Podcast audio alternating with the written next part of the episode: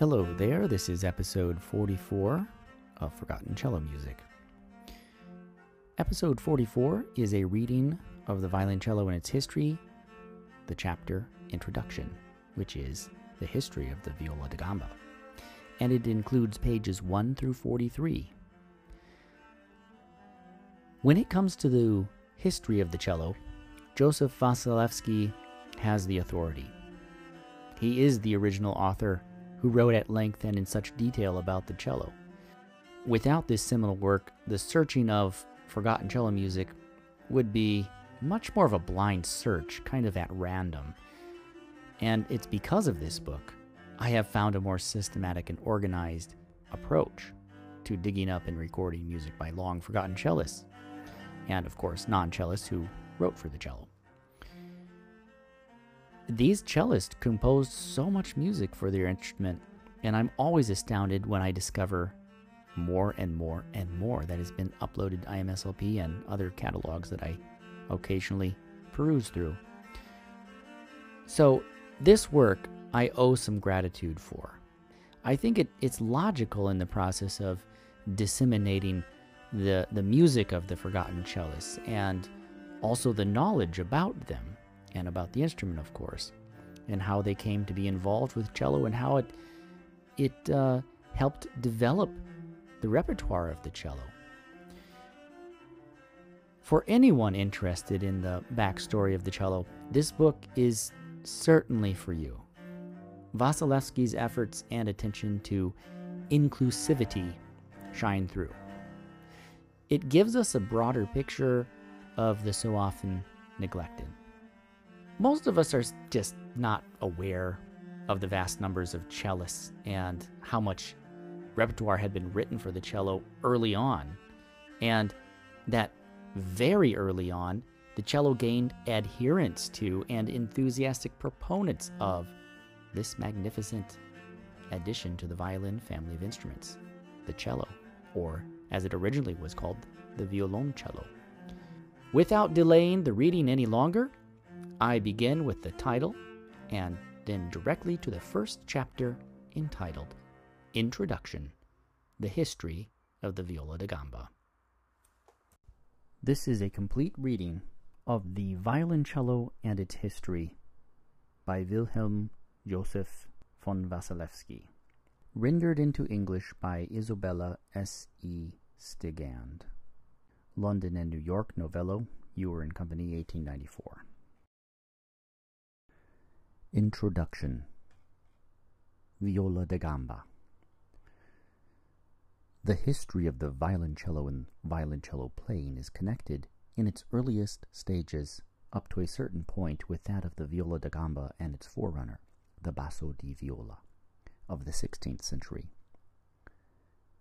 This last-named instrument formed the bass in the string quartets of that time, to which also belonged, according to the Italian designation, the discant viola, or violetta, as well as the viola d'alta and di tenore. In Germany, these instruments were called discant, alto tenor, and bass viols. The terms viola and violin were at that time consequently synonymous. From the foregoing remarks, it will be perceived that it is a question not of one kind, but of a whole family of stringed instruments. Descriptions and illustrations of them are found in the following music authors of the 16th century. Sebastian Virdung, Musica Getucht, 1511. Hans Juden König, eine schöne künstliche Wanderweisung, und so weiter, 1523. Martin Agricola, Musica Instrumentalis Deutsch, 1528. Hans Gerla, Musica Deutsch, 1532. Ottomar Luskinius, Nachtgall, Musurgia, Seu Praxis Musicae, 1536. And Genasi del Fontego, Regola Rubertina, 1542. Agricola's and Gerla's works appeared in various editions. The work of the former, as well as Luskinius' Musurgia, are partly reproductions of Virdung's Musica Getucht. According to the descriptions of the above-named authors, violas or violins were of two kinds. Some of them had no bridge. Others, on the contrary, were provided with one. For the object before us, the last only claim our consideration, of which, as well as of the bridgeless violins, there were four different examples. The alto and the tenor were of the same size, but of different methods of tuning.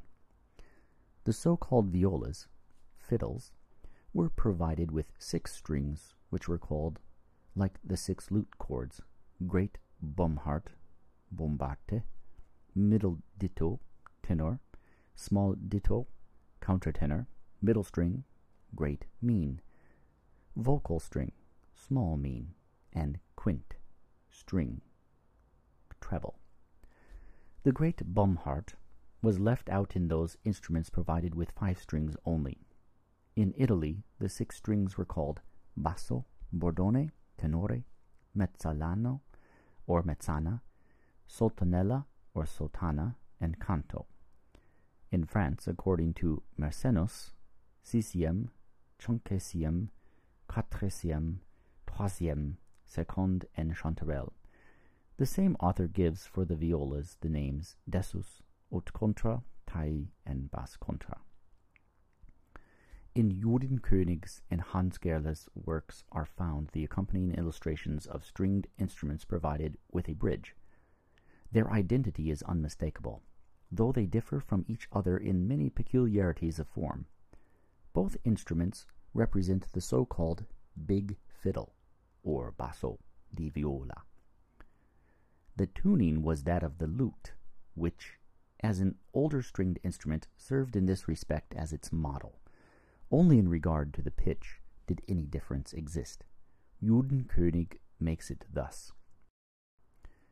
Here is an illustration of tunings on a musical staff. First, there is a treble clef with an A down fourth to an E, switching to a bass clef with a B, down to a G, down to a D, and down to a low A.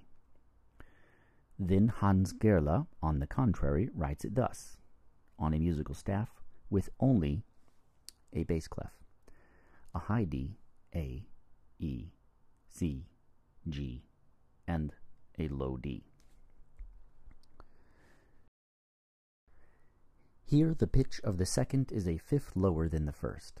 Juden König's pitch represents the tenor and that of Gerla the bass. Agricola says in his Musica Instrumentalis, regarding the height of pitch for the lute, Zeug die Quintzeit so hoch du magst, dass sie nicht reißt, wenn du sie schlagst. Draw up the fifth string as high as you may, that it may not be broken when on it you play. And in Hans Neusiedler's Lute Book 1535 it is said, He who wishes to learn how to tune the lute, let him draw up the quint string, not too high and not too low, a medium height, as much as the strings will bear.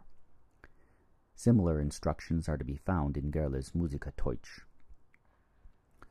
The capability of tension of the quint string was, consequently, the guide for the pitch in tuning the lute. Beyond this, there was as yet no normal pitch, and in stringed instruments it was in every case so maintained. In playing with wind instruments, the stringed instruments had, therefore, to adapt the pitch to them. The great violins were, in the first half of the 16th century at least, according to all appearance, played in two ways. From the drawing in Juden König's treatise, a mode of handling is seen which requires no further explanation, that the handling of the great violin, represented by Juden König, without any explanation is treated as of not exceptional appears also from the accompanying vignette of other publication of that period. The bass viol performing with the two lutists represents the same position and manner of playing as the woodcut in Juden König's treatise, with the sole difference that he is holding the instrument in the left hand, whereas the peg box of the instrument, bent sharply backwards, of Juden König's player rests on his shoulder. It is very evident that in both cases scarcely more could be executed than the simplest bass accompaniment. More, however, was eventually to be produced according to the treatment of the great violin prescribed by Gerla. He says regarding it, "When you have, according to my instructions, beschreiben, noted, tuned and drawn up the violin, and wish to begin playing, proceed thus. Take the neck of the instrument in the left hand, and the bow in the right. Sit down, and press the viola between the legs, that you may not strike it with the bow. And take care, when you play, that you draw the bow directly and evenly over the strings, neither too far from nor too near the bridge, on which the strings lie.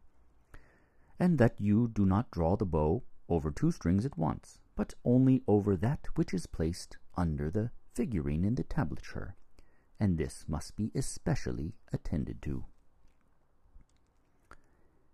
It appears, according to Gerla's instructions, that the instrument of which he speaks was a so-called knee violin, in Italian, viola da gamba. It seems, however, that in the 16th century this description was not in common use. Hans Gerla, a native of Nuremberg, born about 1500, had already received important consideration during the first 20 years of the 16th century, not only as a skillful player, but also as a maker of lutes and viols. Yet the making of these instruments, and especially of viols, had already been carried out at a much earlier period than others. The oldest fiddle or viola maker of whom we have any mention is a certain Carlino, who, according to Fétis' account, lived and worked in Brescia. It is most probable that he was a German, or at least of German extraction, for the name Kerl, in every kind of variation, both as a common and individual or family name, had been constantly in use among the German races. In the German dictionary of the Brothers Grimm are indicated the various forms of the name Kerl, K-E-R-L.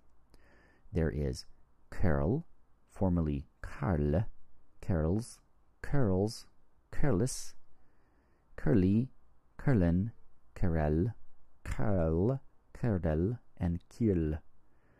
They are of German origin and are derived from Middle or Low German, whereas the Anglo-Saxon equivalents are Carl, C-A-R-L, or Kerl. Originally, the word Kerl, Kerl, K-E-R-L, according to Grimm, was synonymous with man, man, and also with Ehemann, husband. But it was also used as a family or tribal name, as is proved from the names Jacob de Kerl, 16th century, Johann Kaspar von Kerl, also written Kerl, K-E-R-L, Kerl and Scherl, born 1628, and Vitus Kerl in the 18th century. Another form of Kerl, Kerlin, was, according to Grimm, used in the 16th and 17th centuries. Who can doubt, then, that the Brescian instrument maker Carlino was of German origin? He was, evidently, originally called Kerl or Kerlin, to which name was added by the Italians either the diminutive syllable ino or the vowel o. It cannot be of Italian origin, for the Italian has no k. Fétis informs us that Carlino must be considered as the founder of the school of Brescian viola makers, which, as the oldest in Italy from the middle of the 16th century, attained such a great reputation through Gaspar da Salo and his reputed pupil, Giovanni Paolo Magini.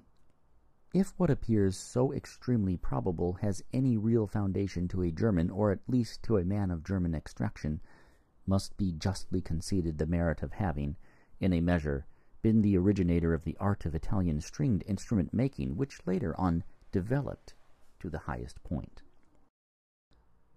Further, we learn from Fétis that in the year 1804, a Parisian violin maker named Colliquer was in possession of a violin, which had been previously described by the French writer on music, de Laborde, containing the inscription, Johann Carlino, on 1449, and which originally had been a violo da braccia. Doubtless this remarkable instrument exists at the present time. Fétis, who saw it himself, describes its quality of tone as agreeably soft and faintly subdued. Among the composers who wrote for the viola, we must mention Giovanni Battista Bonametti, born at Bergamo at the end of the 16th century. In 1615, he caused to be published in Vienna a collection of trios for two violas and a bass. After Carlino, there appeared in North Italy, as noted, lute and viola makers the monk Pietro Dardelli in Mantua, about 1500. Gaspard Duif Oprugar in Bologna, 1510. Venturi Linaroli in Venice, 1520. Peregrino Zanetto in Brescia in 1530, and Morglato Morella in Venice, 1550. Amongst these, G. Duofo Prugar is evidently of German birth, and remarkable as having, as far as we can see, made the first violins. This artist was in 1515 summoned to France by King Francis I. He at first lived in Paris, and then at Lyon. He made some excellent bass viols, gambas, of which two fine specimens are extant in France. A similar bass viol was represented by Raphael in his painting of Saint Cecilia. This splendid picture in the Pinacothèque at Bologna existed in 1515. After Duifo Pruger, Andreas Amati, 1520 to about 1580, the founder of the Cremona school, distinguished himself in the making of violas, as well as violins. His instruments obtained such a great reputation that Charles IX of France, an enthusiastic amateur of music, had 24 violins, 6 tenors, and 8 basses made by him. Amongst the latter, there were several bass viols, like the viola da gamba, the instruments made for Charles IX by Andrea Amati were every one of them destroyed during the French Revolution of 1792. Contemporaneously with Andreas Amati, the manufacture of stringed instruments was vigorously carried on by Gaspar da Salo in Brescia. In Germany, from the second half of the 16th century, Lauxmin Posen, in 1550 at Schongau, subsequently instrument maker for the Hofkapelle at Munich. Johann Kohl, who at the same time worked at Munich and in 1599 was appointed court instrument maker there, and also Joachim Tilke, were successively celebrated. The latter lived, as Gerber informs us, at Hamburg from about 1660 to 1730, and even made lutes of real ivory and ebony, the necks of which were inlaid with gold and silver and mother of pearl, but one especially with 9 pegs of the most beautiful tortoise shell.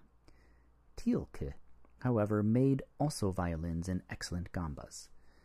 One of these, a costly instrument, which was formerly in the possession of the Elector Johann Wilhelm of the Palatinate, was brought from Mannheim to the Duke of Maxburg's museum at Munich, and thence into the Royal Bavarian National Museum, where it is preserved as a treasure of rare value. The peg box, the fingerboard, the tailpiece, the sides, and the back are all decorated with designs of flowers, foliage, and tendrils, as well as symbolical and allegorical representations taken from mythology, the subjects representing for the most part love and music. These decorations and designs are inlaid work in tortoiseshell, ivory, ebony, mother of pearl, and silver. Another valuable specimen of the agamba made by Tielke in the year 1701, which belonged to the famous cello virtuoso François Servais, has been described and represented by A. J. Hipkins of Edinburgh in his lately published work, Musical Instruments, Historic, Rare, and Unique.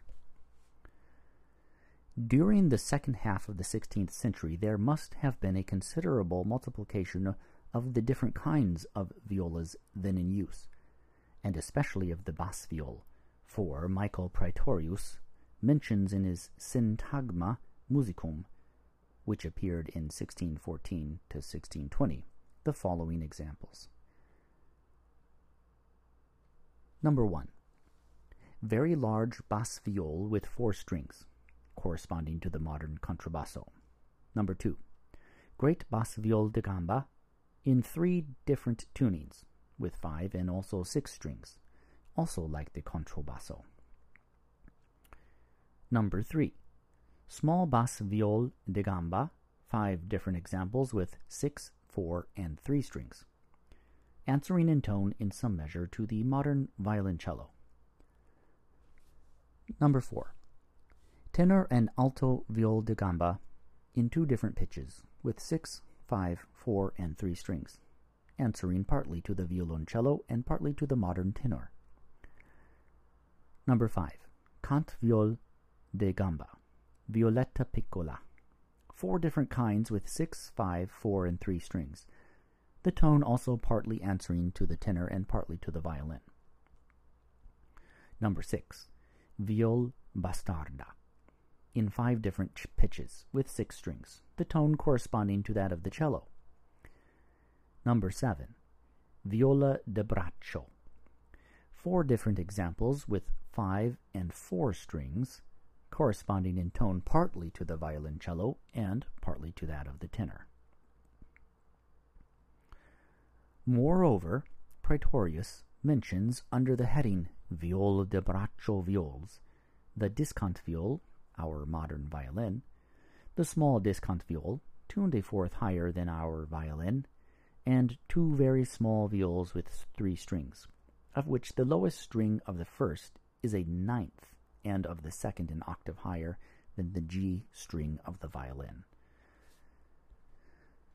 Of the multitude of these different kinds of viols then in use, which later on by manifold improvements were gradually reduced to a smaller number until they resulted in the modern violin and tenor, as well as the violoncello and contrabasso, we must keep in view, for the object of the present work, the viola da gamba only, which must be regarded as the precursor of the violoncello.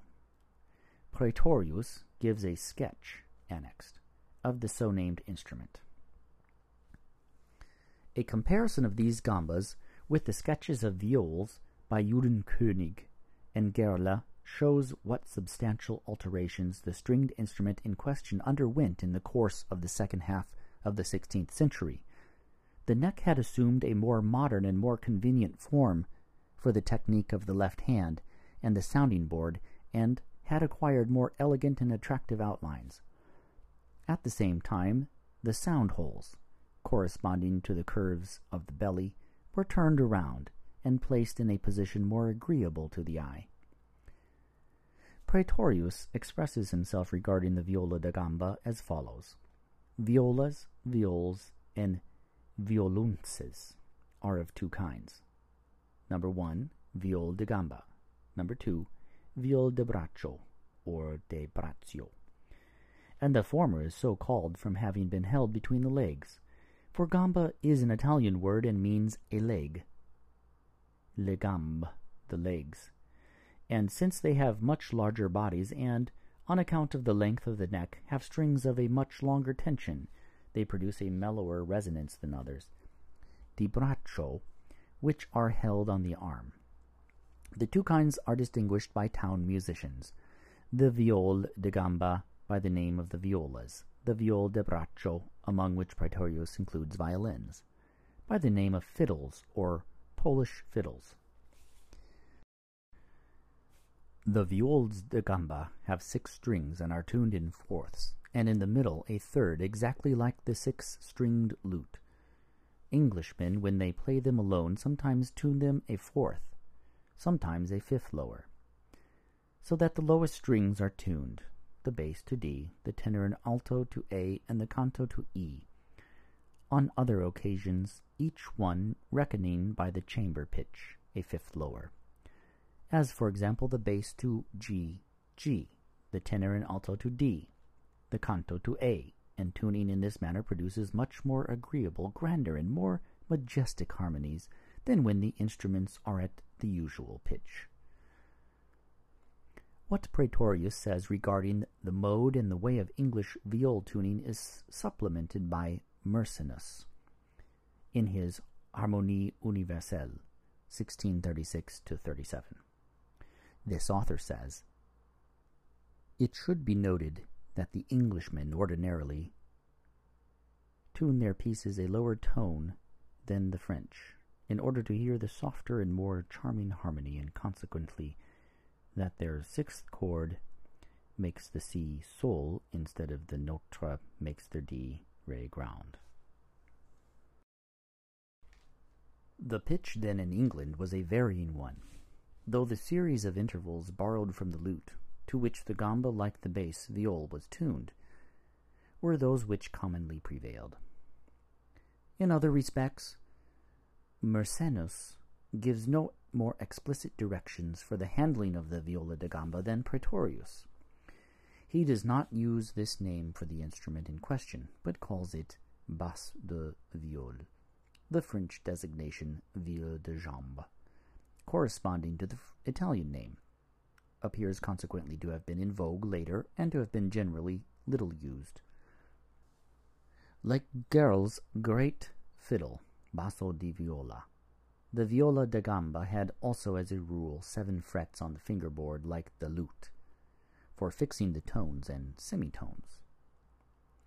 The gamba was played in various ways and used for a variety of musical purposes, as a solo instrument, as well as in orchestral performances, and as an accompaniment to singing. The way in which it was valued during the first half of the 17th century as an obbligato accompaniment to singing may be seen from the preface to Heinrich Schütz's Historia of the Joyful and Victorious Resurrection of Our Only Savior, and so on, published in 1623. It is there said, after Schütz has named the instruments which are to be accompanying the parts of the evangelists, "But when it can be done, it is better that the organ and everything else should be left out, and instead of these only 4 viol de gamba, which must also be present, should be used to accompany the parts of the evangelists. It will, however, be necessary that the 4 viols should be thoroughly practised with the part of the evangelist in the following manner. The evangelist takes his part to himself, and recites it straight through without any fixed time, just as it seems correct to him, but not holding longer on one syllable than is customary to ordinary slow and distinct speaking. The violas must not mark any particular time, but only pay attention to the words recited by the evangelist, and to their parts written below the falso bordone, and so doing they cannot go wrong. A viola may also passagieren amongst the others, as is usual with the falso bordone, and this gives a good effect." It appears from the explanation that the gambas were used to support the harmonies of recitatives. The passagieren, suggested by Schütz of one of the accompanying violas, was nothing else than the usual improvised ornamental coloratura or diminuendos used at that time and up to the 18th century. For solo playing, gambas were used not only for the execution of monotone, that is to say, compositions of one part only, but also for several parts, and especially for double stops and chords. The oldest French gambist of whom we have any account is a certain Granier. Gerber says concerning him that he had been in the service of Queen Margaret of France and died about 1600 in Paris, and that he was the greatest artist of his time on the gamba.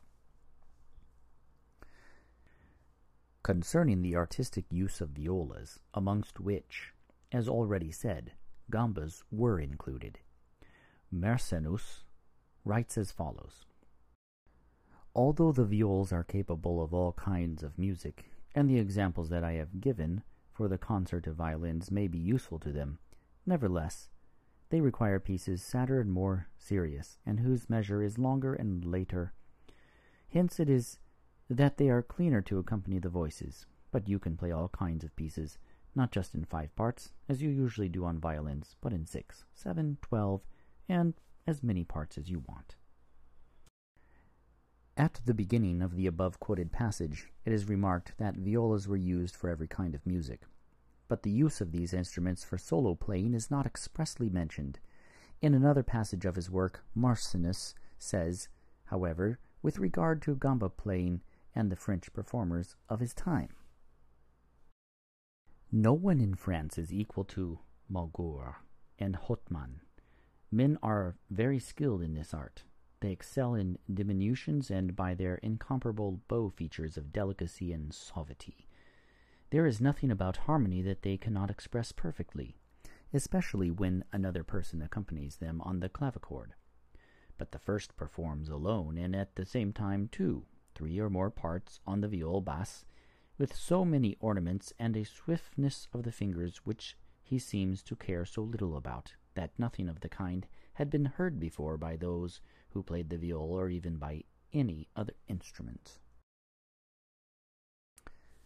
It is here clearly expressed that solo playing on the gamba, and notably in several parts, was much cultivated and highly appreciated.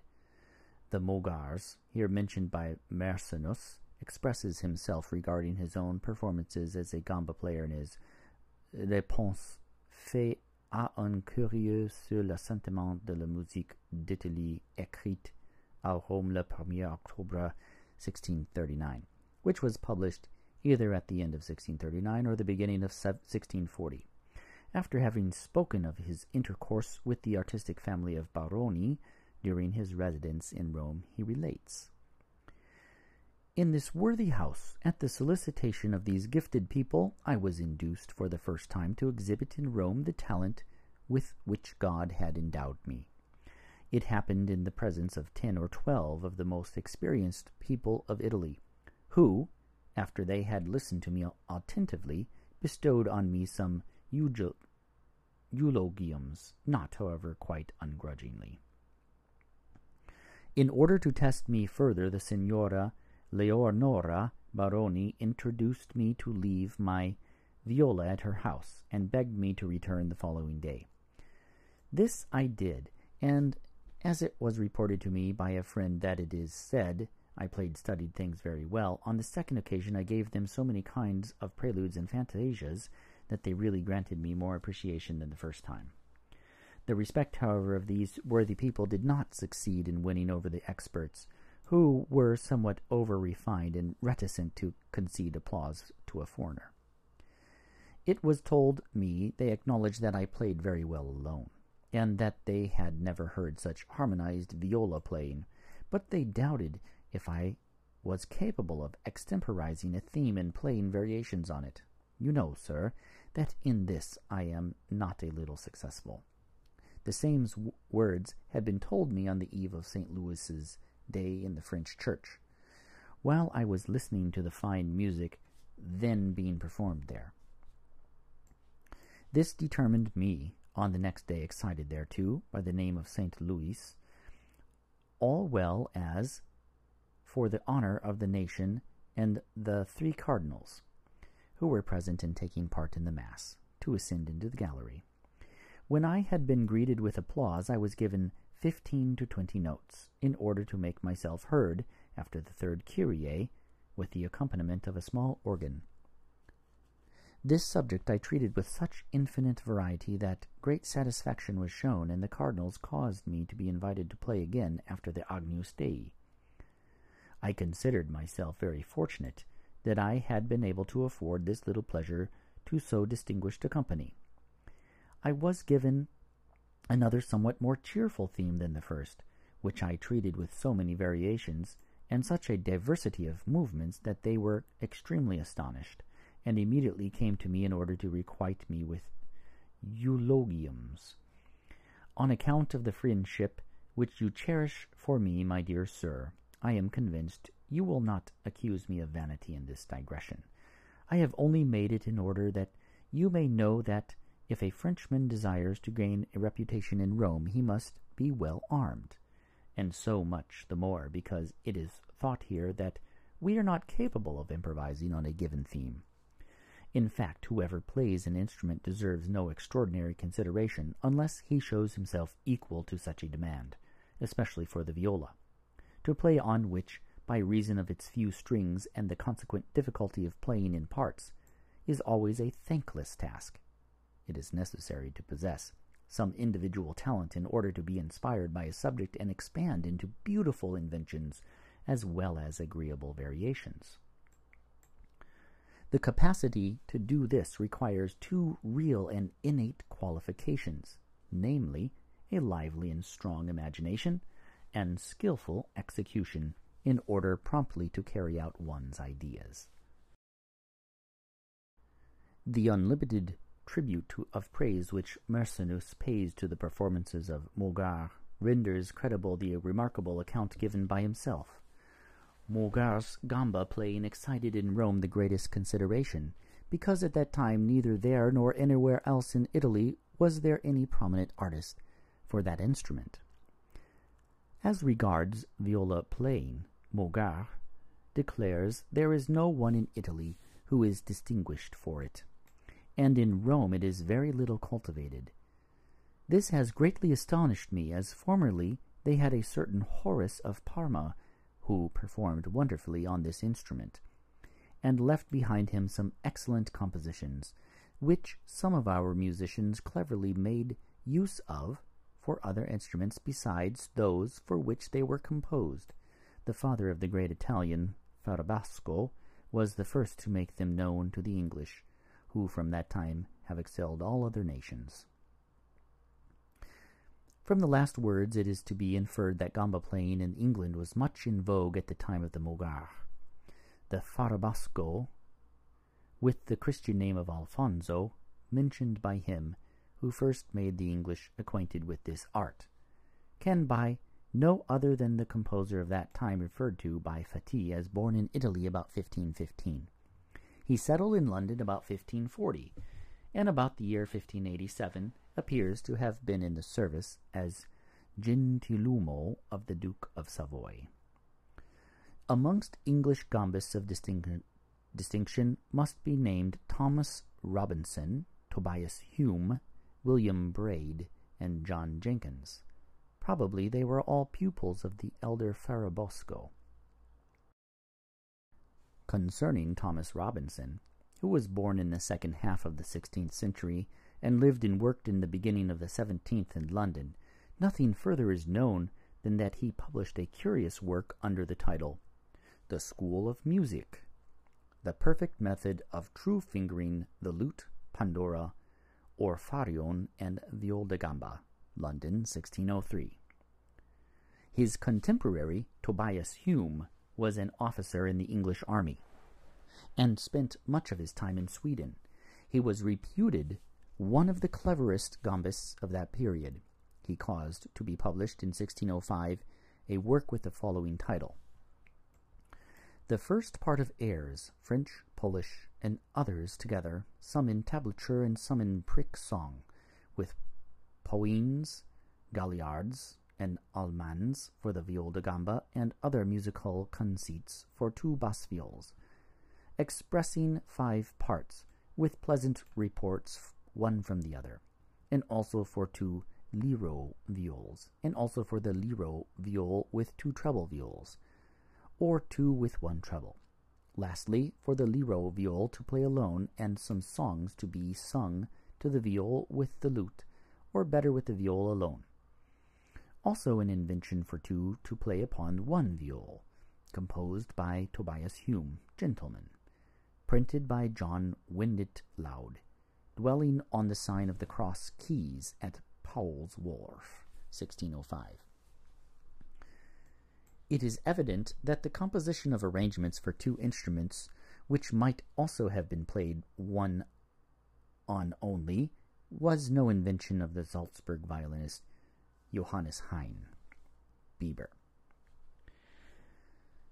In 1607 he published another work under the title Captain Hume's Poetical Music, principally made for two bass viols, yet so contrived that it may be played eight several ways upon sundry instruments with much facility, London. This work, of which the British Museum possesses a copy, was dedicated to Anne of Denmark, who was received into the Charterhouse as a poor brother in 1629, and known as Captain Hume. His mind seems to have given away, and he died there on April 16, 1645. William Braid flourished about 1615 and spent much of his life out of England. He was appointed violist to the Duke of Holstein-Gottorp and of the city of Hamburg at the beginning of the 17th century. In 1619 he seems to have been Kapellmeister to the Margrave of Brandenburg and went subsequently to Berlin. He was esteemed a good performer on the gamba, and published in 1609, 1614, and 1621 a number of Paduans or Pavans, Galliards, Canzonets, Volts, Courants in 5 and 6 parts. Berlin, 1621. A great confusion exists regarding the bibliography of his works. Authorities differ as to their titles. They are of unusual interest, as containing many English airs, some of which are mentioned by Shakespeare. He is said to have died at Frankfort in 1647. John Jenkins, born at Maidstone in 1592, was one of the most celebrated composers of music for viols. In early life, he made choice of music as a profession and was appointed musician in ordinary to Charles I. He lived in the family of Sir Hamon Lestrange and instructed his sons in music. In 1660 he gave lessons to the sons of Lord North at a salary of £1 a quarter. Roger North in his autobiography calls him that eminent master of his time, Mr. Jenkins, not conceited nor morose, but much a gentleman. He was appointed musician to Charles II, and spent the last years of his life with Sir Philip Wodehouse at Kimberley, in Norfolk, where he died on October 27, 1678. He had for his time extraordinary capacity on the lute, viol, and several bowed instruments, and wrote a great number of compositions for viols, which were not printed, but in 1660 he published 12 sonatas for two violins and a bass, with a thorough bass for the organ or theorbo, London, 1660, the first of the kind produced by an Englishman.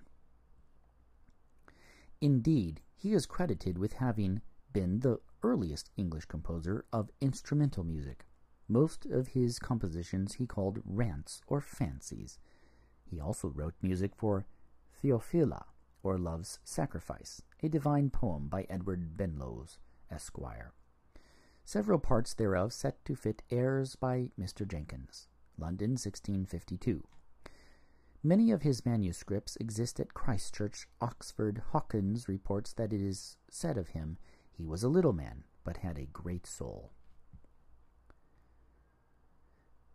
Thomas Simpson is another Englishman who stands out conspicuously as a violist and gamba player. In 1615, he was appointed violist in the service of the Prince of Holstein-Schaumburg. He published Opusculum, Neue Pavanen, Galliards, Couranten und Volts, Frankfurt, 1610. Besides Pavanen, Volts, and Galliards, Frankfurt, 1611, and a Tafelkonzert, containing all kinds of cheerful songs for four instruments and a thorough bass. Hamburg, 1621. John Cooper, born about 1570, was a most distinguished performer on and good composer for the viol da gamba. In his youth, he traveled in Italy and returned with the Italianized name of Cooperario. He was master of the children of James I, who was himself not only very musical, but had an excellent judgment on music. He is said to have played 8 different instruments, amongst them especially well the harp. 2 of Cooper's pupils were the celebrated musicians, William and Henry Laws. The elder, William, besides his other numerous compositions, wrote his great consort, consisting of 6 suites for 2 treble viols, 2 therbos, and 2 bass viols. Charles I was also Cooper's pupil and played the gamba well.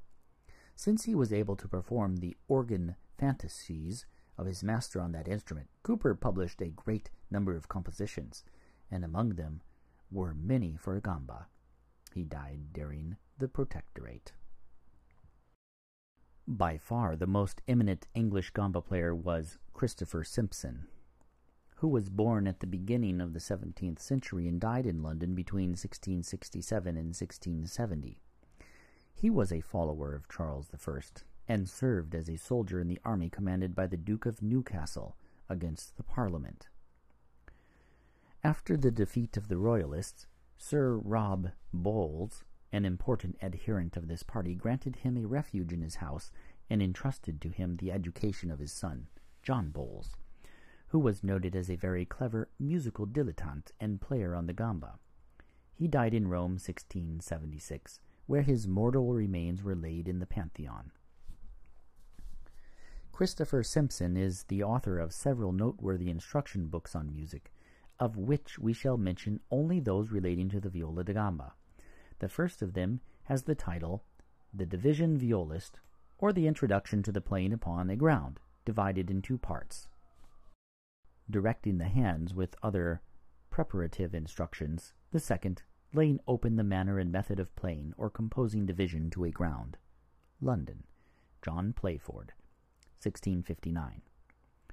The title of the second of Simpson's works referred to for the gamba is A Brief Introduction to the Skill of Music, in 2 books.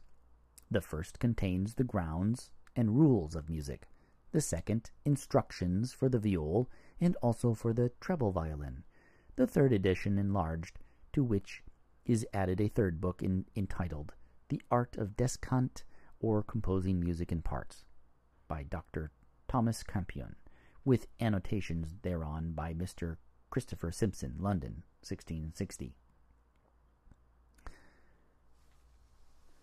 Thomas Brewer was also a celebrated performer on the gamba, who was born in 1611. He was admitted to Christ's Hospital at 3 years of age and learnt the viola from his music master. He composed various fantasias for his favorite instrument, besides airs, catches, rounds, as well as pavans, courants, etc., for which kind of a composition he seems to have been noted. The English gambists of the first half of the 17th century must then have had some considerable reputation abroad, for the Frenchman André Maguer, already mentioned, went about 1620 to London, lived there for nearly 4 years, and perfected himself after the models of the best gamba players. He does not seem to have had pupils, but his compatriot and rival Hotman, or Hotman, not only taught, but distinguished himself especially by some charming compositions. One of his most noted pupils was Marais, born in Paris on the 31st of March 1656. At first a choir boy in the Sainte-Chapelle, he educated himself further under the direction of Hotman, and then under Saint-Colombe, another excellent Parisian gamba player at that time. Lully gave him instructions in composition. In 1685, Marais became solo gambist at the court chamber music concerts, which position he held until 1725. He died August 15, 1728. Besides Saint-Colombe, there were at that time 2 able French gamba players, namely Desmarais and Besson, Marais, however, excelled them in artistic execution. He added to the 6 strings of the instrument, tuned in the accepted manner, a musical staff in the bass clef.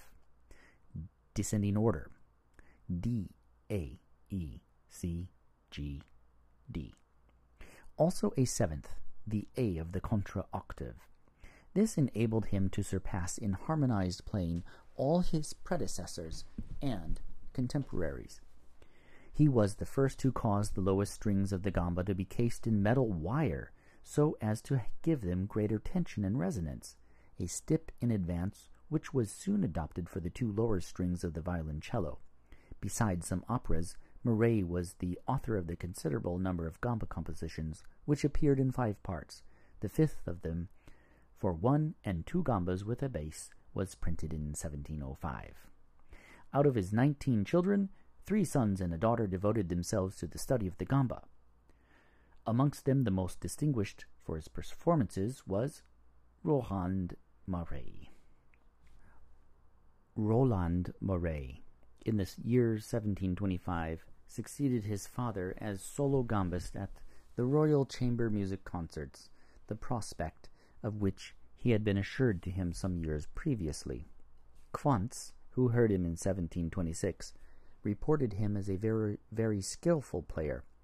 He published in 1711 a Nouvelle méthode de musique, and in the year 1735 and in 1738, 2 volumes of gamba pieces with figured bass. The Saint-Colombe mentioned above had, besides Marais, 2 noteworthy pupils, Rousseau and Evelois. Jean Rousseau perfected himself as a distinguished gamba player and was actively engaged in Paris during the second half of the 17th century. He also made himself more widely known by the production of 2 livres de pièces de viol, as well as a gamba school, Traité de la Viole. The latter work appeared in Paris in 1687. Quai de Evelois, born about 1670, became, under the direction of Saint-Colombe, an excellent player, and after further study entered the service of the Duke of Orleans. In Amsterdam, he had 2 books of his compositions published, Pièces pour la basse, Viol avec la basse continue. Another French gambist of distinction of the 17th century was Antoine Faucheray. He was born in 1671 in Paris, and was one of the performers at the chamber music concerts of Louis XIV. Faucheray received instruction from his father. At the age of 5 years, he had already excited the astonishment of the king by his performances, who called him his little wonder. In the year 1745, on June 28, he died in Nantes, whither he had retired upon his pension. His son Jean-Baptiste Antoine, born on April 3, 1700, in Paris, was esteemed as the most able French gamba player of his time. He also, at 5 years of age, was heard with such favorable result before Louis XIV, that he later on became a member of the Royal Music Society. He again had a son, whose Christian name was Jean-Baptiste, born about 1728, who was also a gambist and published several books of compositions for his instrument. He does not seem, however, to have made himself conspicuous as a performer. Gerber mentions in his musical lexicon in Parisian Gambist of the 18th century of the name Fourcroy or Fourquay, whose delightful playing Quantz, who was in Paris in 1726, admired. Possibly this artist may be identified as the Antoine Faucheray mentioned above. The art of gamba playing was pursued in Germany with as great or perhaps greater zeal than in England and France, while the pursuit of music by the English and the French was confined chiefly to London and Paris. There were in Germany many courts who admired and cherished with fostering care the art of music, and the result was, especially after the tumults of the 30 Years' War had subsided, a widely spread musical life throughout the whole of the German nation. Amongst the first German players to be mentioned is David Funk, about 1630. In the Saxon town of Reichenbach, Gerber says of him, he was an excellent musician and master of the violin, the viola da gamba, the angelica, the clavier, and guitar. And then goes on, Funk was in every way a genius. His chief study, which he carried to no small degree of perfection, was that of the law. He was besides a wit and a poet, and was reckoned among the good German poets of that time. As a musician, he was not only a virtuoso on all the above-named instruments, but he was also a composer and won the applause of the public in a variety of styles, for the church as well as for the chamber. How and where he had gained all these distinctions there is no account. He was first known as a composer in the year 1670 by the publication of his work on the gamba. This enthusiastic account emanated, according to Gerber's report, from the precantor Johann Martin Steindorf of Zwickau, who was personally acquainted with Funk. In the year 1682, Funk gave up his appointment in Reichenbach and accompanied the East Friesland princess into Italy as secretary, where he remained with his mistress 7 years. After her death there in 1689, he returned to his native land, and, driven by the necessity of beginning again to earn his livelihood, he had no other choice but to accept at Wonsiedel the miserable post of organist and girls' schoolmaster.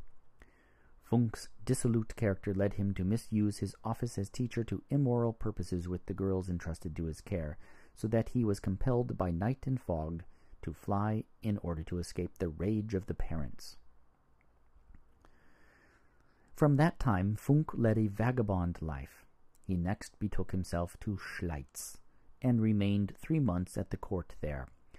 Thence he was obliged to decamp, as he was rigorously pursued by the police of Wonsiedel. He made his way to Arnstadt, but did not reach that place. He was found one day lying dead underneath a hedge. At the same time as Funk, the virtuoso August Kühnel was at work. Born August 5, 1645, in the little town of Delmenhorst in Oldenburg. From 1695 to 1700, he lived in Kassel, holding a position at the court. During this time he published sonatas or parts for one or two viola da gamba, together with a bass, 1698. According to Gerber, several of his works should be in the Museum of Kassel. In composition, Kühnel was a pupil of Agostino Stefani during his residence at Hanover. His successor in office appears to have been a certain Thielke, for he was, from 1700 to 1720, gambist in the Kassel chapel.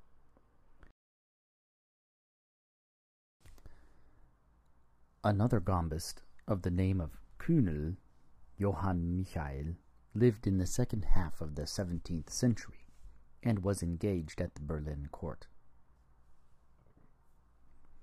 From here he went in 1717 to Weimar, and later on to Dresden, in the service of Field Marshal Fleming. He seems to have ended his life in Hamburg. Of his compositions there appeared at Rogers in Amsterdam, Sonata 1 et 2 viol de gamba. One of the most important gamba players of Germany at the end of the 17th and beginning of the 18th century was Johann Schenk. As he appears to have had his second work, Kunstöffnungen, printed at Amsterdam in 1688, consisting of 15 sonatas for the gamba and bass, it may be concluded that he was born out about the middle of the 17th century. Towards the end of it, he was chamber musician in the Elector Palatine service, which post he, however, must have given up at the beginning of the 18th century, for he is said to have settled in Amsterdam about that time. Whether he remained there to end of his life is doubtful, for on the title page of his sixth work, Scherzi musicali per la viola da gamba con basso continuo ad libitum, He calls himself Chamber Commissary and Chamberlain of the Elector Palatine. On the other hand, Mattason informs us that he, Schenk, was named Inspector of the Fish Market because he had played the gamba so well. On the whole, he published 8 works, chiefly pieces and sonatas for the gamba, as well as for the violin with a bass. A copy of one, of which the title is mentioned above, is preserved in the Royal Library in Sondershausen. This comprehensive collection, consisting of 101 musical pieces, is dedicated to the Elector Palatine Prince William, consequently to the same art-devoted prince to whom Corelli, in the year 1712, dedicated his Concerti Grossi. The title page of the Scherzi Musicali bears no date, but it may be assumed that they appeared between 1692 and 1693, for Schenk published his Opus 3 in the first and his Opus 7 in the latter year, and the collection in question, as already observed, bears 6 as the number of the work. The compositions which it contains are grouped after the manner of chamber sonatas, or suite. It is true that the author has made use of neither of these terms, but the keys chosen by him leave no manner of doubt as to the description of instrumental compositions to which these Scherzi Musicali belong. We know that it was usual for all the subjects of a suite at that period to be in the same key. Looking from this point of view at Schenk's work for the gamba, it is apparent that it contains 12 suites, or chamber sonatas, of which some indeed are unusually long. For example, the second suite, in F major, and the fourth in A minor, consist of 14 pieces, dances such as allemands, courants, sarbands, jigs, gavottes, and minuets, make up by far the greater portion of the volume. There are also a couple of bourrées, but then the composer gives also chaconnes and passacailles, with variations, which in some cases are of great length, as well as rondos and arias. The fourth sonata contains, moreover, a canzone and an alla breve, the 9th a fugue, the 11th the same, and an overture. The greater number of these suites begin with a prelude, though on the contrary the second begins with a fantasia, the fourth with a sonata con basso obbligato, and the 8th with an overture, the 9th with a capriccio, and the 12th with a caprice. The mode of writing alternates from one to several parts, and the chords, by frequently doubling the intervals, are extended to 5 notes struck simultaneously. For the notation, Schenk required 4 different keys, that is to say, bass, alto, discant, and treble, by which means the compass extends from, in bass clef, low D, to treble clef, high B-flat. We conclude from this that Schenk, like the French gambist Marais, used a gamba with 7 strings, and, indeed, the highest of them must have been tuned up to the one-lined G. Schenk must have gone considerably above the 7th fret of the fingerboard in order to reach this twice-lined B-flat. With regard to the artistically musical quality of Schenk's compositions for the gamba, they are mediocre. They bear no comparison with the violin compositions of Corelli of the same period. He succeeded best in the dances, compared with which the more elaborate productions appear poor and are in some measure incorrect. Especially is this true of the 2 so-called fugues, which do not rise above feeble attempts at fugues. It is, however, interesting to know that what position Schenk took as one of the best reputed gamba virtuosos at that time with regard to composition. For his productions give an average idea of the executive capabilities of his contemporaries. At the same time, Schenk's works prove very surely what double stoppings, chords, and figures were possible on the gamba, and in this respect reveal a remarkable richness in various styles of playing. Opposed to this, by its simplicity in a technical point of view, is a sonata a cembalo obbligato col viol da gamba by Handel. Double stops and chords are altogether omitted, It is true that he has quite another object in view, for Handel treated the gamba not like shank, as a solo instrument, but as a subsidiary only to carry out a musical idea, thus placing it on a level with the clavier. He chiefly uses also the middle positions of the gamba in a key throughout. Otherwise, this sonata, though solid in form, is of small importance, and gives the impression of a composition quickly thrown off for some special occasion.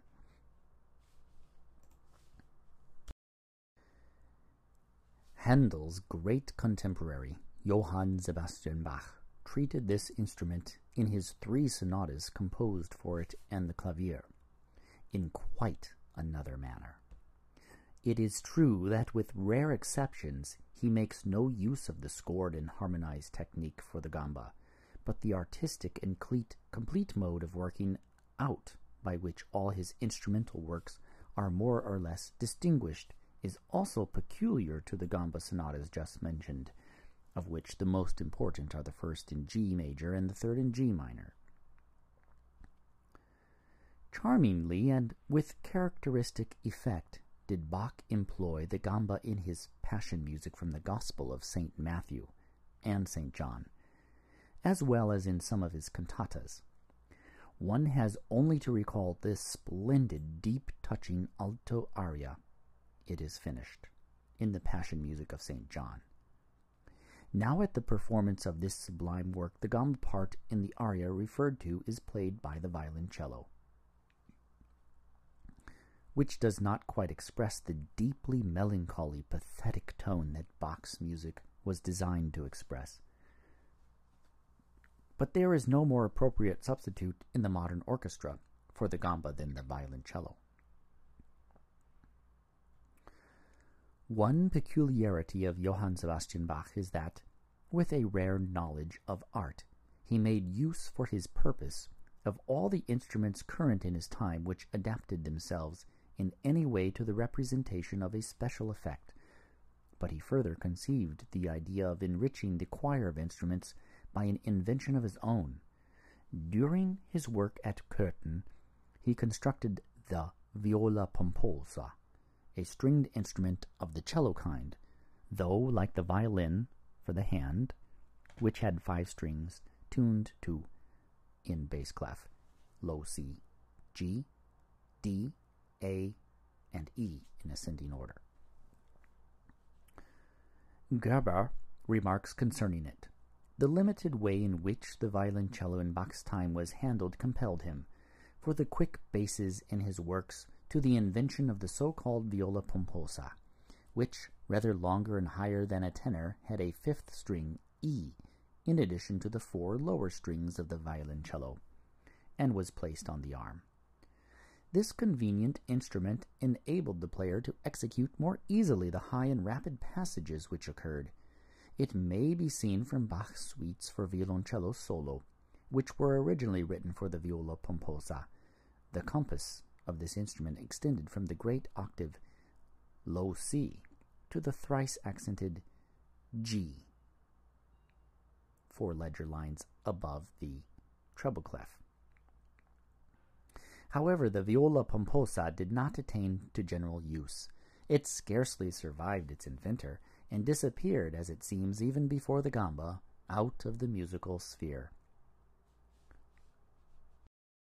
Bach's eldest son, Philipp Emanuel, CPE as we know him, also wrote for the gamba, amongst other things, a sonata in 3 movements with the clavier in G minor, which was apparently composed about 1759. The 3-part movement in this is solid, though somewhat meager and dry. Amongst the gamba compositions of the previous century, which have lasted up to our time, there is also to be noted an unpublished concerto by Joseph Tartini, the famous founder of the old Paduan violin school, with accompaniment for 4 stringed instruments and 2 horns. Possibly Tartini wrote it during his 3 years' residence in Prague, 1723 to 1726. For a German gambist, as about that time the gamba was still cultivated in Germany with great enthusiasm, though it had been in Italy thrust into the background of music by the violoncello.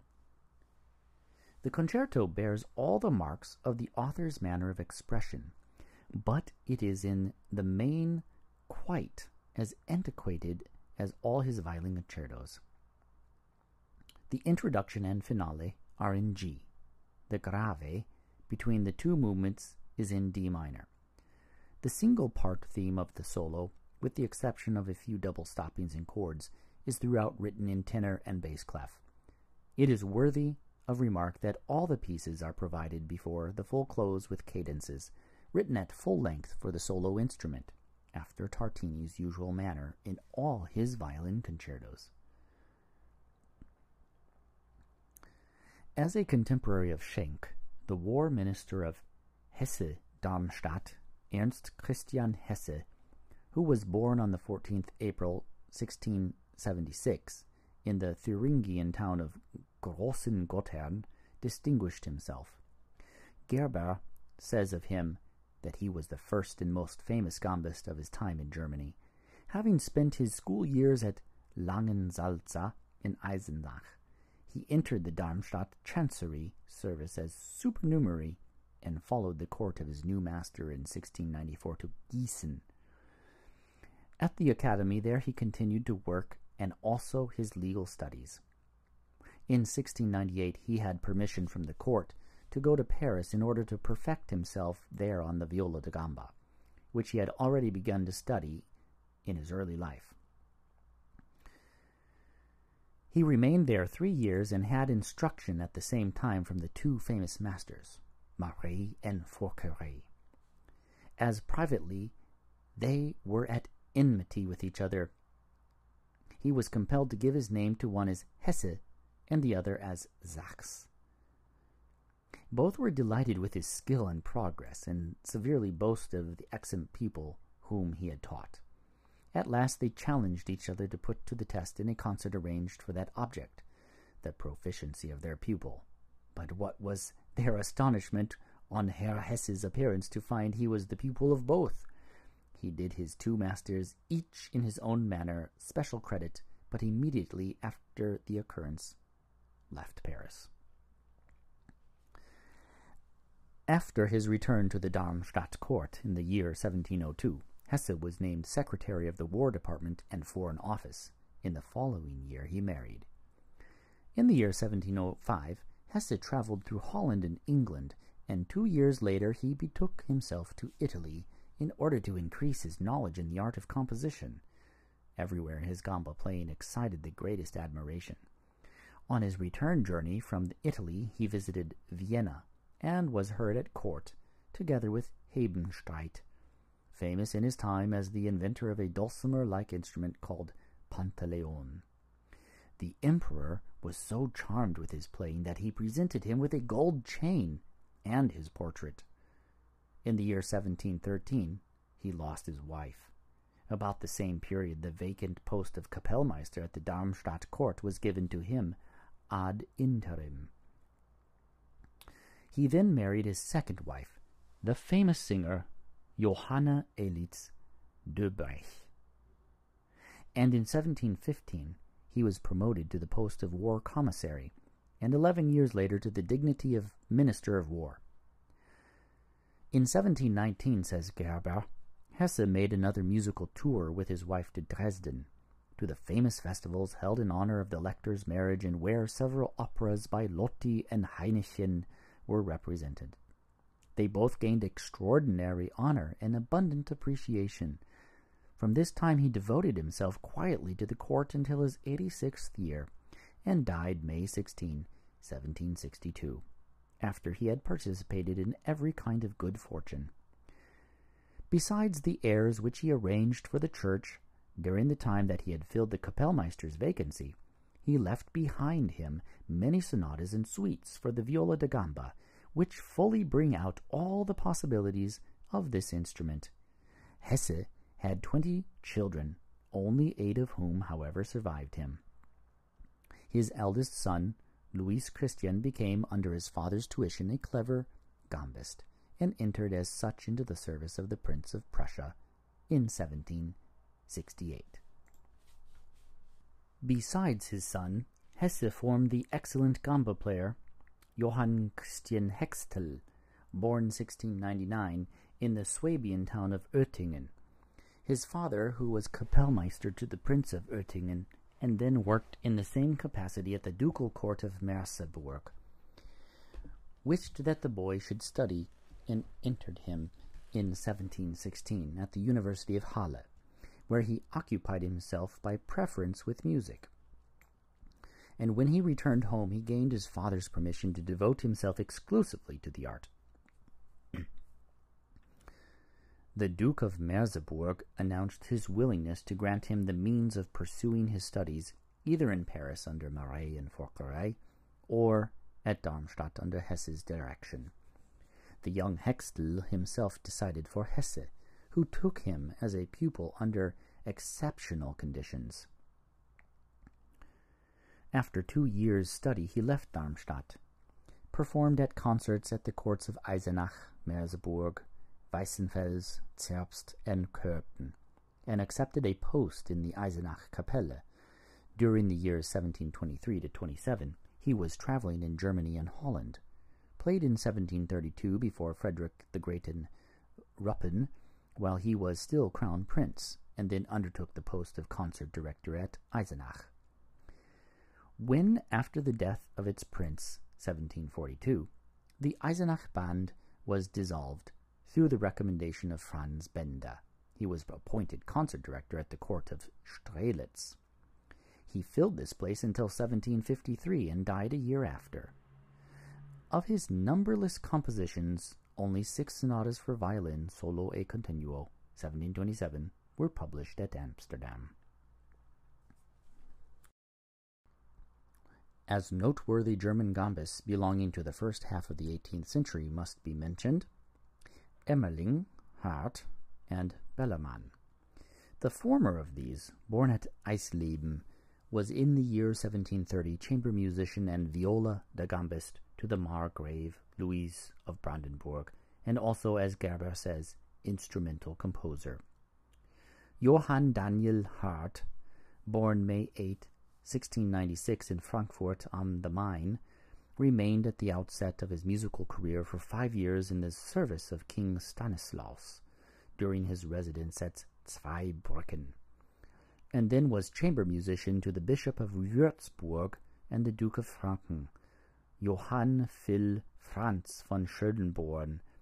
After 4 years, he gave up this service and took a post as chamber musician at the Württemberg court. Later on, he became concertmeister and finally Kapellmeister to the Duke Karl Eugen. He still filled this office at Stuttgart in 1757. Further accounts of him are wanting. Constantine Bellermann, imperial crowned poet laureate, as Gerber calls him, studied as amateur gamba player. He was born in 1696 at Erfurt. There studied law and also pursued music theoretically and practically, playing the lute, gamba, violin, and flute. He was called the Münden as cantor, and then in 1741 as rector of the school there. Of his many unpublished compositions, there are amongst them church pieces, cantatas and opera, suites for the lute, concertos for the oboe d'amore and the flute, clavier concertos with violin and overtures. Here only 6 sonatas for flute, gamba, and clavier will be noticed. The year of his death is unknown.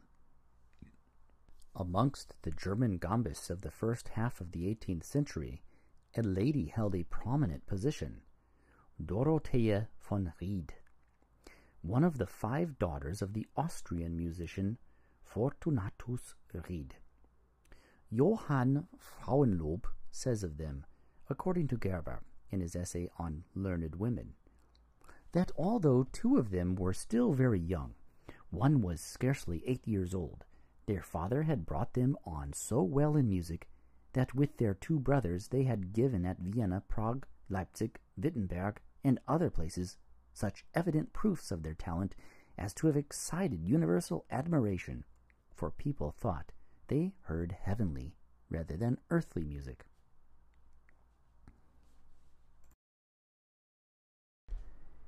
Here also must be mentioned a royal personage, namely, the Elector Maximilian Joseph, born March 28, 1728, died December 30, 1777. He played the violin and the cello, but was especially an excellent gambist. Burney, who heard him in 1772, says that he needed not to be a great prince in order to discover that his skill, his rendering of adagio, and his accuracy in time were perfect. Maximilian also composed. His teacher for composition was Bernasconi. Finally, Karl Friedrich Abel must also be mentioned as a gambist of the first rank. He was born at Curtin, 1725, where his father held the appointment of gamba player in the Hofkapelle. The young Abel, says Gerber, seems to have had instruction as Thomas's scholar at Leipzig from the great Sebastian Bach.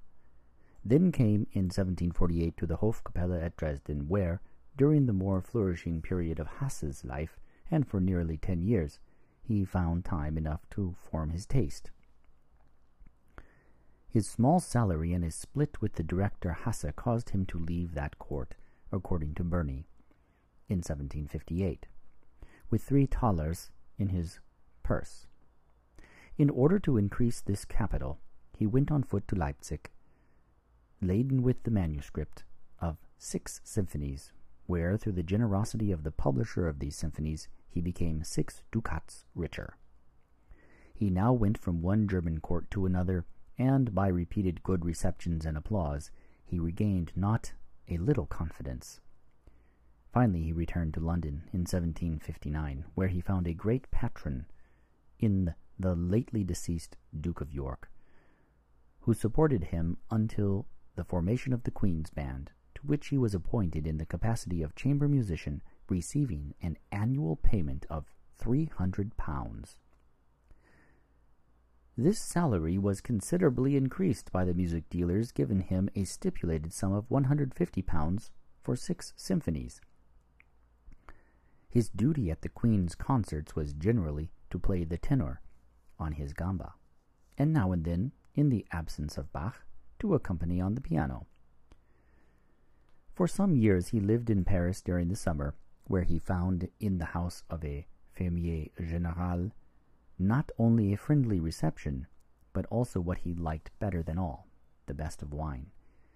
On his first appearance in London, his discretion, his taste, and his pathetic manner of expression in the rendering of his adagios so captivated the young virtuosi that they very soon followed his school, with less expenditure of notes and with more successful result. His taste and knowledge especially made him the umpire on all contested points, so that he was looked upon in all difficult cases as an infallible oracle. With his dexterity on the gamba, he also possessed the talent, like many other older virtuosi, of exciting the astonishment and admiration of his hearers by free fantasias and learned modulations. And although he had considerably less power on the harpsichord, yet he knew how to modulate an arpeggio with consummate skill, and in endless changes. Abel remained in London until 1782, in which year the desire of once more seeing his brother and his country induced him to return to Germany. It was on this journey that he displayed, both at Berlin and Ludwigslust, the greatness of his talent, his wonderful power of expression and the richness of his tones, and his stirring execution on the gamba. The present king, the crown prince of Prussia, before whom he performed in Berlin, presented him with a costly casket and 100 louis d'or. A few years later he stayed some time in Paris on account of the disordered condition of his finances, but he returned again to London and died there on June 22, 1787, after 3 days' lethargy, without the least suffering. Shortly before his death he played a recently finished solo which astonished his warmest admirers. His cadences especially were excellent. It is remarkable that, amongst Abel's numberless published works, which consist partly of concertos and orchestral pieces, and partly of chamber music, there are no compositions for the gamba. This must be explained by the fact that the zenith of gamba playing had been reached, and the art was on its decline. At the beginning of the second half of the 18th century, it went out of fashion, and with it also gamba music. And in its place, only violoncello compositions were in request. In many ways, this change was as much lamented as was the case at the banishment of the lute to cabinets of curiosities or the lumber room. After Abel, there were no German gambas of conspicuous importance to mention. From the middle of the last century, the gamba was more and more neglected, in consequence of the violoncello being brought forward, and the younger geniuses devoted themselves by preference to this instrument, which approached more nearly to the violin, then at the summit of all instrumental music. Amongst stringed instruments, which had shared the same fate as the gamba, belonged the viola bastarda and the viola di Bordone, English baritone. The first instrument was in shape somewhat thicker than the gamba and was provided with 6 or 7 strings. In order to increase the resonance, as many steel strings were introduced under the fingerboard and bridge, which were tuned to the same pitch as those above, like the viola d'amore. Another variety of the gamba was the baritone, which was cultivated in the last century. In Leopold Mozart's violin tutor is found the following description of it. This instrument has from 6 to 7 strings like the gamba. The neck is very broad and the back part hollow and open, down which 9 or 10 brass or steel strings are run beneath, which are touched and pinched by the thumb, so that at the same time as the principal part is played with the bow on the upper catgut strings, the thumb, by striking the strings stretched under the neck of the instrument, can play the bass, and therefore the music must be arranged specially for it. Moreover, it is a most agreeable instrument. From this description it is evident that the baritone was a bass instrument resembling the viola d'amore. The baritone, in its time, was much liked in Austria. Several Austrian composers, as Sibler, Weigel, and Pichel, at their head Joseph Haydn, composed for this instrument. The latter, Franz Joseph Haydn, was incited to it by his benefactor, the Prince Esterhazy, who looked with particular favor on the baritone. Haydn wrote no less than 175 pieces for it. The tuning of the strings on the fingerboard of the baritone was on the same principle as that of the gamba.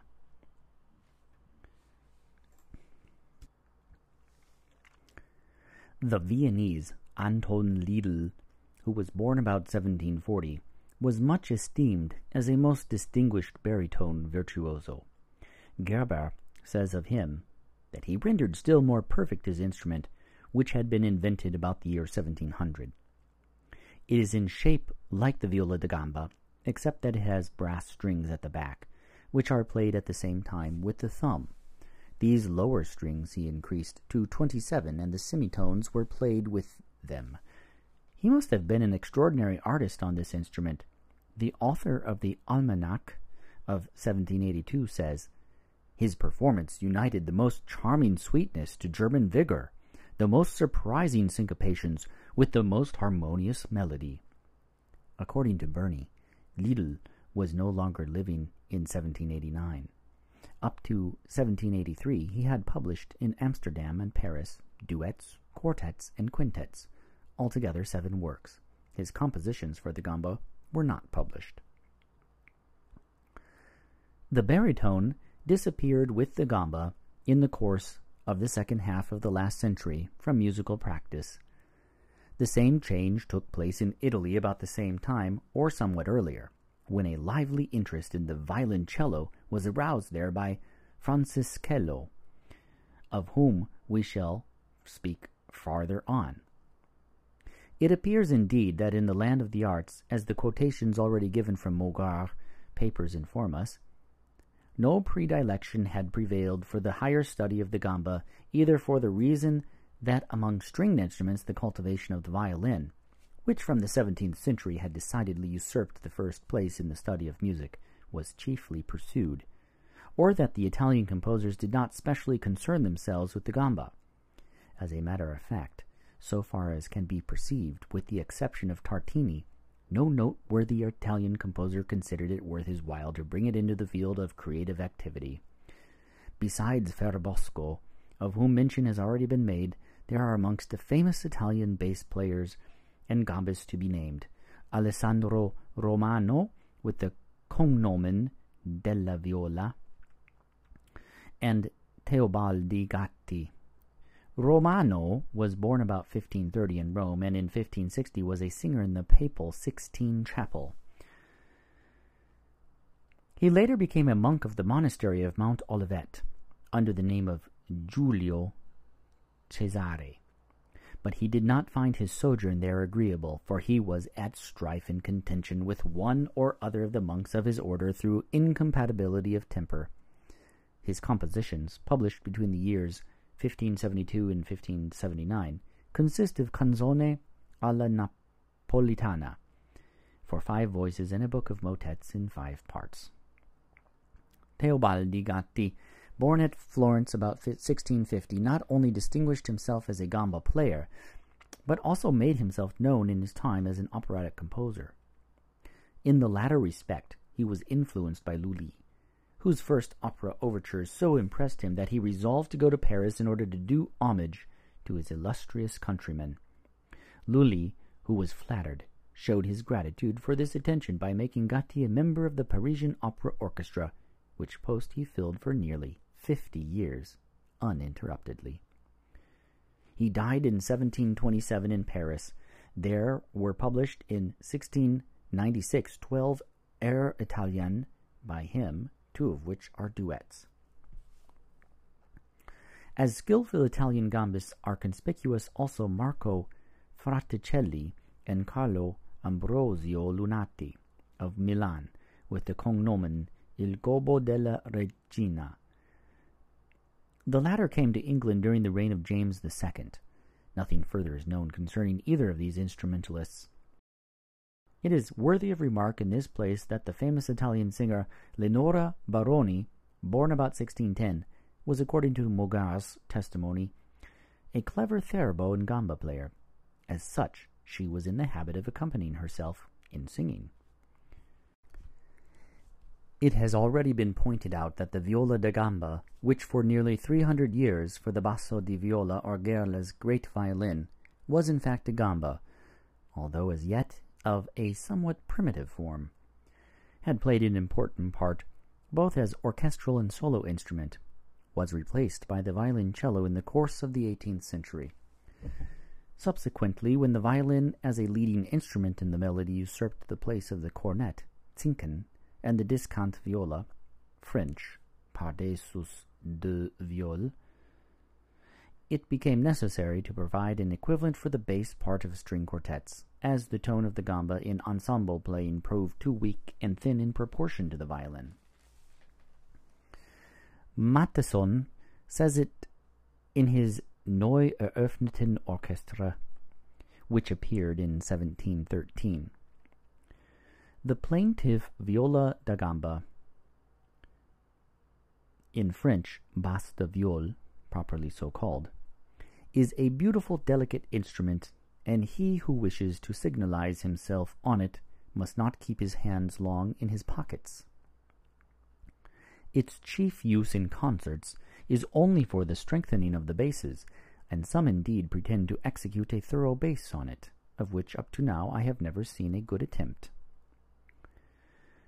In opposition to this last somewhat sarcastic remark of Matteson is what Gerber states 100 years later, Volume 1, page 6 of his New Musician's Lexicon, concerning the gamba. He there says, "It is remarkable in the history of music that his, Abel's, instrument was buried with him in the year 1787 in total oblivion.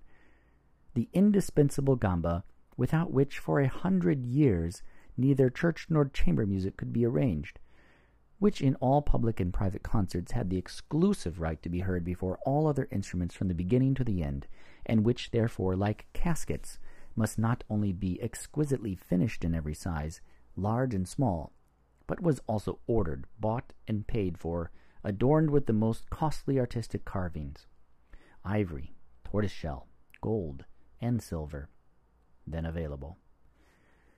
In the course of time, there will be no vestige left in the whole of Europe of this instrument, once so universal and admired. Henceforth, it will have to be sought for amongst the old woodcuts in Praetorius, or specimens of it, stringless and worm-eaten, in a royal music chamber. Another sad proof how greatly Apollo is overruled by the goddess fashion. The taste of our forefathers for these soft, modest, humming viola tones is also remarkable. They were a quiet, contented, peace-loving people.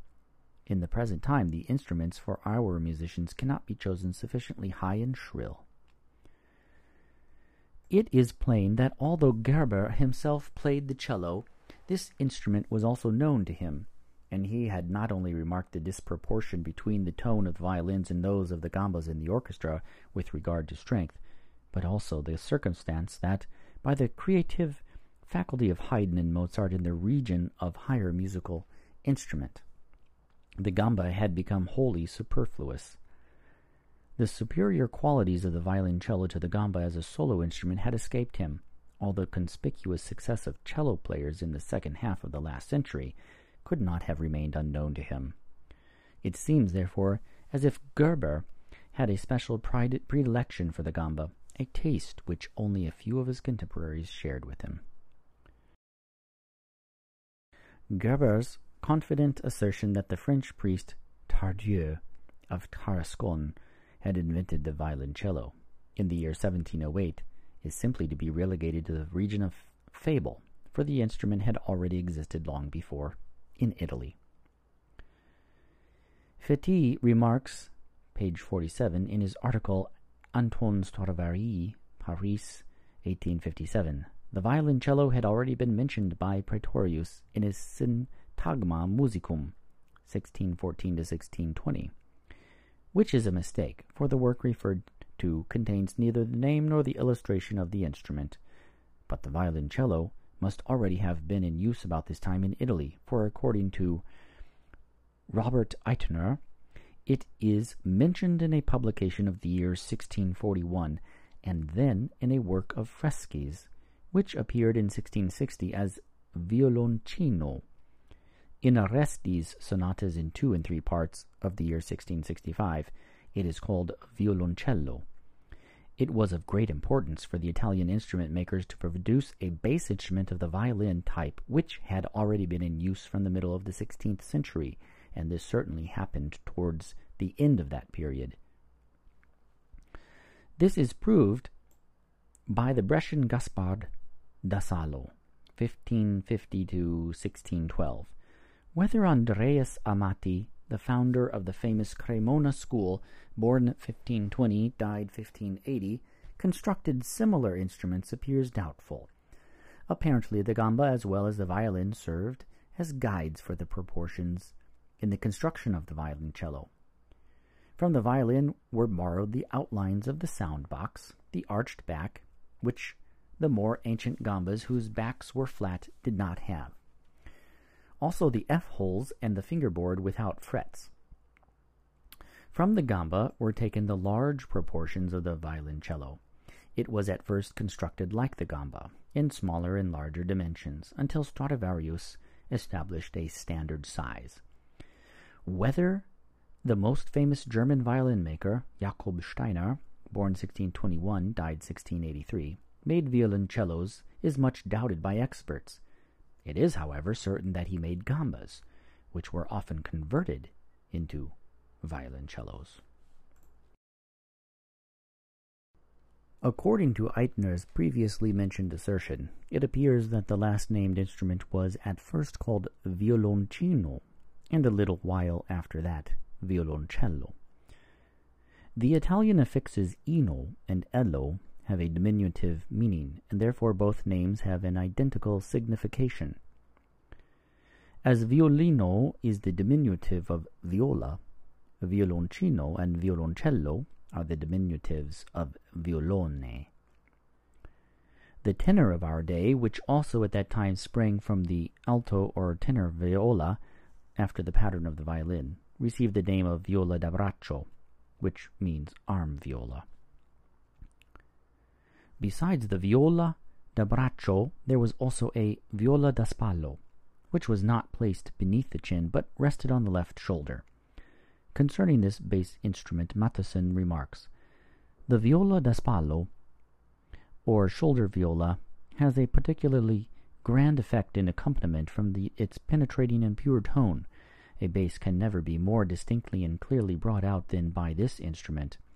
It is fastened by a ribbon to the chest and thrown over the right shoulder, but has nothing which can stop or prevent it in the smallest degree in resonance." To return to the violoncello, it offered the player two very important advantages over the gamba. First, the finger technique was wholly unlimited because the fingerboard had no frets, which in regard to runs and cadences, as well as changes of positions, opposed a substantial hindrance to the gamba player. Then the player on the violoncello could obtain more tone than on the gamba by drawing the bow more forcibly over a single string. The upper edge of the bridge of the gamba, over which the strings passed, was so flatly cut for harmonized or part playing that it was necessary to avoid a strong tone, lest the neighboring strings should thereby be sympathetically affected. But the bridge of the cello, on the contrary, was of a more convex form, whereby playing in parts was indeed precluded. As is known on the cello as on the violin, only double stops and chords are possible, and the last only broken up. In this manner, the violoncello was used formerly at the performances of operas and oratorios as solo accompaniment of recitatives, for which, of course, it is requisite that the player should have a thorough knowledge of music theoretically, as he had to execute at sight figured basses. Corret gives already in his Violoncello Tutor, 1741, instructions for accompanying recitative. These directions are, however, by no means exhaustive.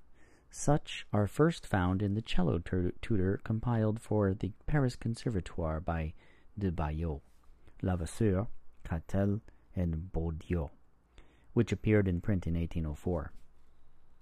Therein it said, "In order to accompany well a recitative, a complete knowledge of harmony and of the violoncello is necessary.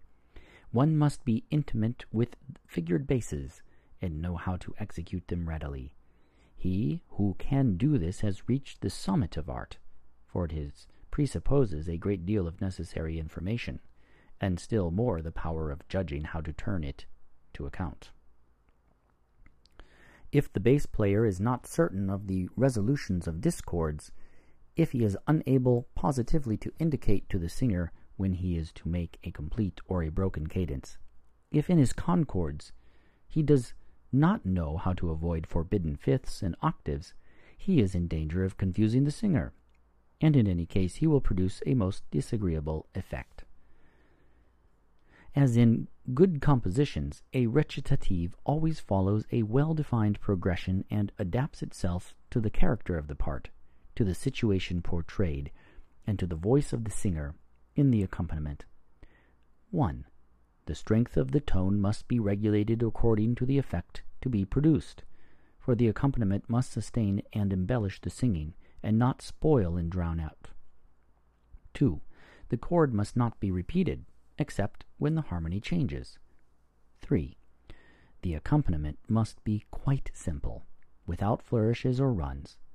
Good accompanying always has in view the best rendering of the subject, and when the player allows himself to fill up certain gaps with a short interlude, this must only consist of the notes of the chord. 4. The chord must be played without arpeggio, ordinarily in the following manner.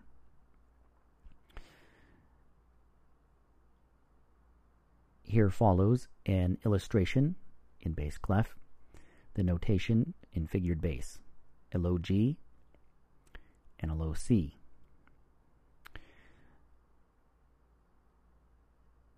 So we have a G7 chord that is broken with G and then a double stop of F and B played separately, and then a low C, and thereafter a G and then a double stop of E and C.